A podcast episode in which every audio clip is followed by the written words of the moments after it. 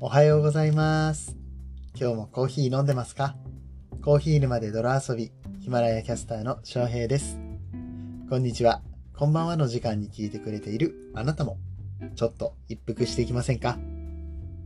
この放送は、歴史とか世界遺産とかを語るラジオ、友沢さんの提供でお送りします。本日は1月の9日土曜日です。3連休始まりましたね。と言っても、まあ寒い。ちょっとね、今まで寒い言ってた自分が恥ずかしくなるぐらい、申し訳なくなるぐらい寒いですね。ちょっと本番感がすごい。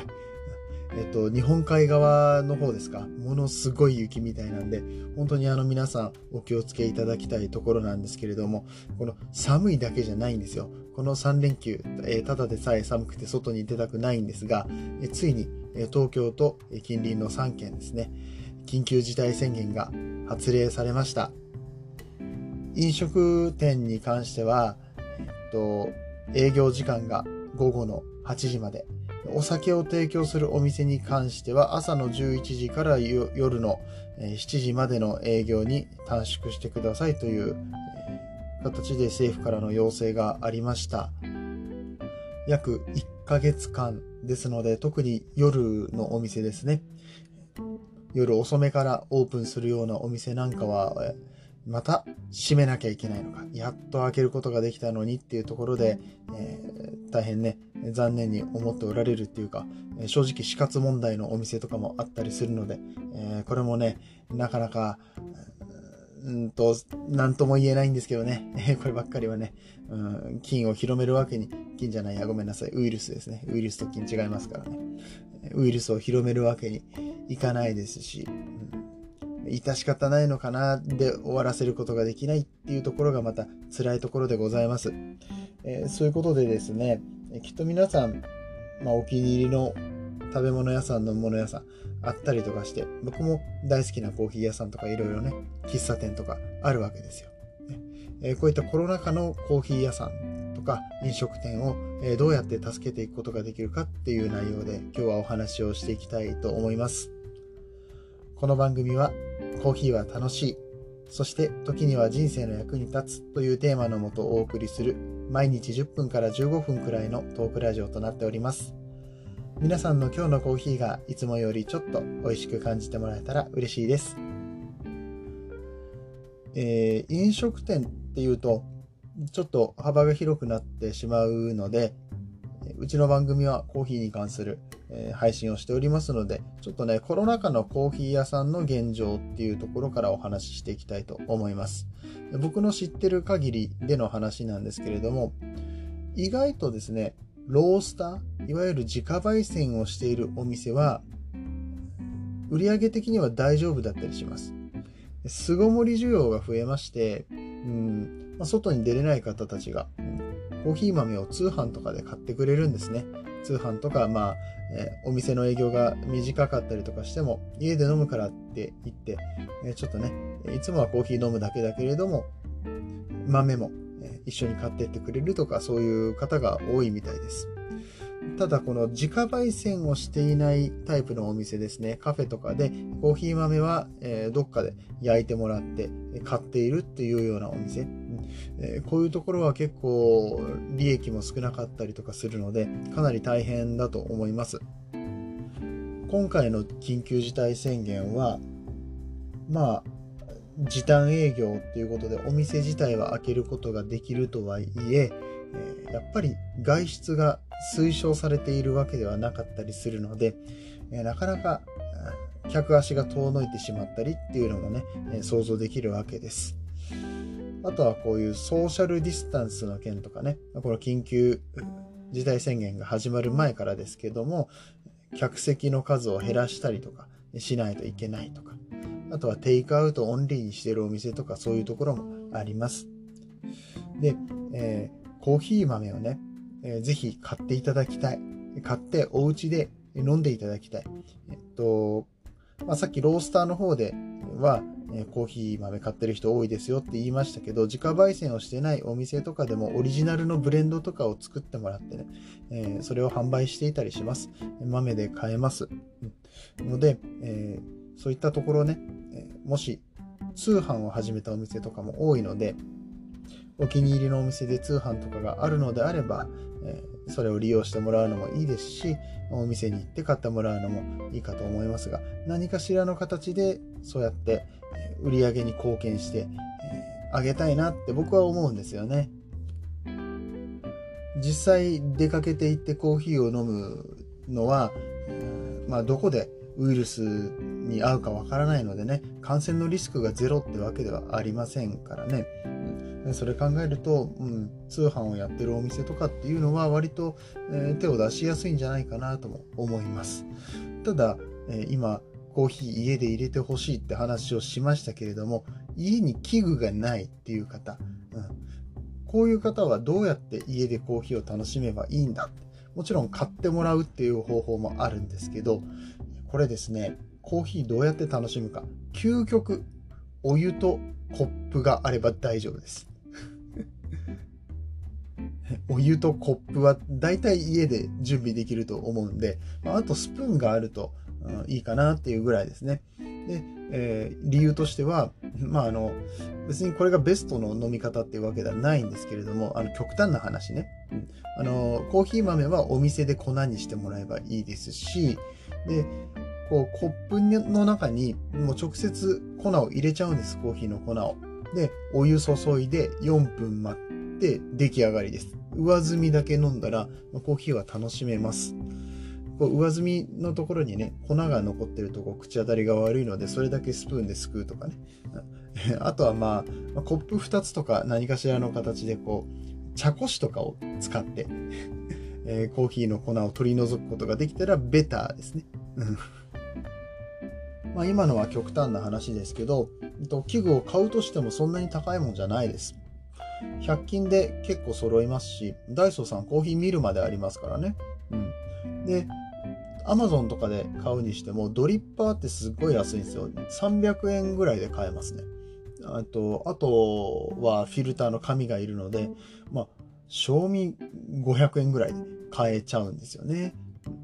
ケトルが家にないよっていう方、急須でも大丈夫です。急須をなんていうんですか、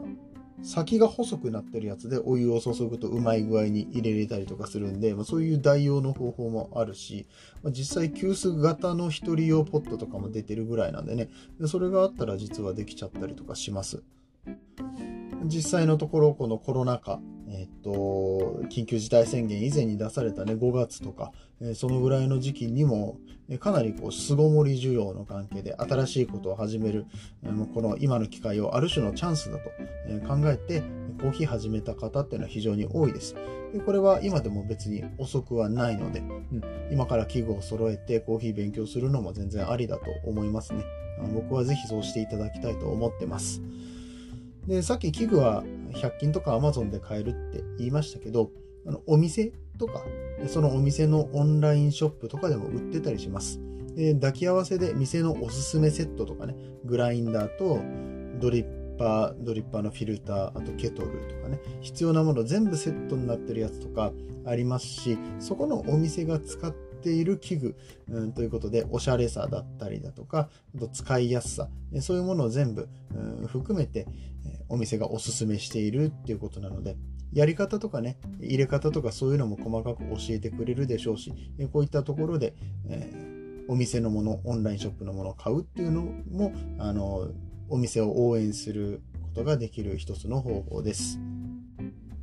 あとは物だけじゃなくてサービスですね。オンラインでコーヒーの入れ方講座とかを始めたお店とかもあります。なんで、このコーヒーをね、始めるのと同時にこのオンラインでセミナーを受ける、オフラインというか店頭でやってるケースもあるので、感染リスクとかね、しっかり対策した上でお店でやっていただくっていうのもありなんですけど、いろんな方法でコーヒー屋さんを助けることができます。まあ、仮にオンラインでコーヒーの入れ方講座やってるお店知らないよ、近くにないよっていうとこあれば、まあ、僕がやっても全然いいです。無料でできます。コーヒーの入れ方ね、お教えしますので、もうすごい興味ある、コーヒー始めたいっていう方いらっしゃったらご連絡ください。ぜひ僕でよければ教えさせてください。でそうやってコーヒーのファンが増えて、コーヒー豆の消費量が増えると、コーヒー屋さんっていうのはそこに売り上げが発生しますので、少しでも足しになるんじゃないのか。まあ、その売り上げだけじゃなくてね、新しい方、お客さんと仲良くなれたりとか、応援してもらうっていうこと自体が励みになったりしますので、そういった形での飲食店の応援方法もあるんだっていうことを知っていただきたくて、今日はそういうお話をしてみました。そうすることでご自身の生活も豊かになりますし、張りも出てくるかななんて、思っておりますので、ぜひぜひコーヒーを新しい趣味にして、コーヒーをお家で消費するっていうのをね、ご検討いただければ嬉しいです。そうやってまたコロナ禍が過ぎてね、普通に出かけれる日常が戻ってきた時に、お店で飲むコーヒーっていうのはやっぱり家で飲むコーヒーとはまた別物ですから、お店が残っててくれたら、そのお店ごとの一杯一杯の特別なね、日常を豊かにするコーヒーっていうのを飲むことができますので、今はこのコーヒー屋さんを応援していただきたいなっていう気持ちでございます。この応援する方法ですけど、今コーヒー買ってとかそんな話もしましたが、ツイッターとかインスタで反応をするとか、リプとかリツイートとかですよね、いうのはめちゃめちゃ嬉しいと思います。あとはダイレクトメッセージで応援メッセージを送ったりとかするのもね、すごくいいと思います。自分の周りの飲食店だったりだとか、お知り合いとかにそういう方いらっしゃったりとかしたら、特にね、近しい人から応援のメッセージを送ってあげるだけでも救われるお店っていうのはあると思いますので、ぜひぜひ積極的にそういったところを動いてください。というわけで、今日の話が良かったよ、面白かったよと思った方、シェア、フォロー、いいね、そしてコメントをいただけると翔平がとっても喜びます僕の心もね、救われますので、そういう反応いただきますと、嬉しいです。ぜひぜひ、よろしくお願いいたします。さあ、ここからはコメント返しのコーナーです。コーヒー沼で泥遊びでは、いただいたコメントに声でお返事をしております。ヒマラヤでは聞いていただいている番組にコメントをしていただくことができます。パソコンや他のアプリからはコメントができません。Spotify とかね、今日からちょっとスタンド FM の方でも配信してみようかなと。全く同じ内容を流すんですけれども、ただ僕のこのホームグラウンドはヒマラヤですのでね、ぜひこのヒマラヤの方で聞いていただきたい。そしてヒマラヤアプリで聞いていただいて、コメントとかいただけたら嬉しく思いますので、どうぞよろしくお願いいたします。はい、それでは前回いただいたコメントですね。昨日の配信はコーヒー摂取量が多い職業トップ10ということで、ちょっと豆知識的なね、話題性のある話をさせていただきましたが、ここにコメントをいただいた、まず最初にあげずまさんですね。夫の収入 2.5 倍に上げたい妻の泥挑戦の日々、あげずまさんでございます。何いきなりキッズファミリーっぽい内容配信してんねんやって来てます。関西人でもないのにね、ちょっと関西弁っぽい感じで言ってますけれども、僕も関西人じゃないから人のこと言えないんですけどねこのイメージはないな、明妻さんがこういう喋り方するイメージはキッズファミリー部門なんですよね、明妻さんは。結構際どい話をしているんですけれどもね、ファミリー部門で配信されてるんですよ。僕は、飲食部門ですね。食べ物料理部門で配信をしてますけれども、ちょっとキッズファミリーっぽい内容だったでしょうか。おそらくは一番最初に犬がいたんですよね。昨日配信始めた時に犬がめっちゃ泣いたんですよね。でそこら辺の話してんのかななんて思いますけれども、続いて K さんがねコメントくださってまして、ワーンワーンワーンって来てます。ひらがなでワーンワーンワーンって来てるんだけど、これ犬ですよね。犬っぽくなくない？ワーンってなんか鳴いてるのかなんかよくわかんないんだけど、ワンワンじゃない、カタカナじゃない。いやまあいいんだけどさ、どっちでも、犬の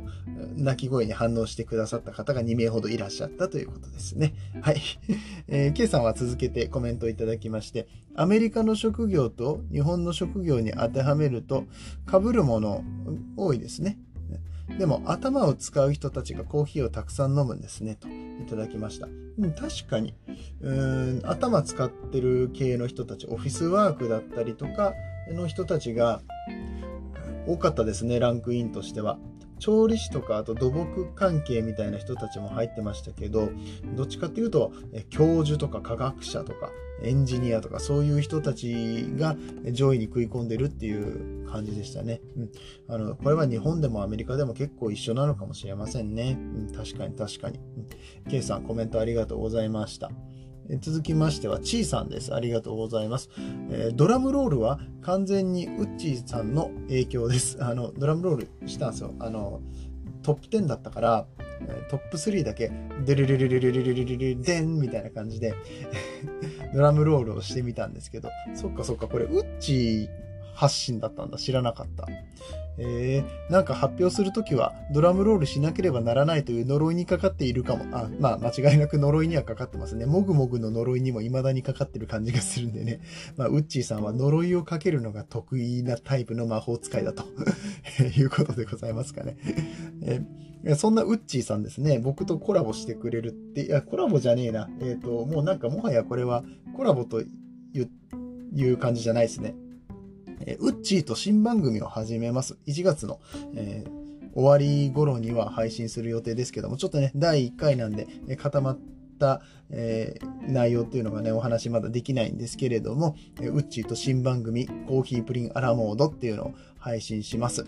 こちらヒマラヤの方でちゃんと番組を立ち上げて、新番組として月に1回更新していくような形になっております。ヒマラヤっていうか、ヒマラヤだけじゃなくて、ポッドキャストですね、Spotify とか他の媒体でも発信をしていきますが、なんと第1回のゲストはこのコメントをくださったちーさんですね。はい、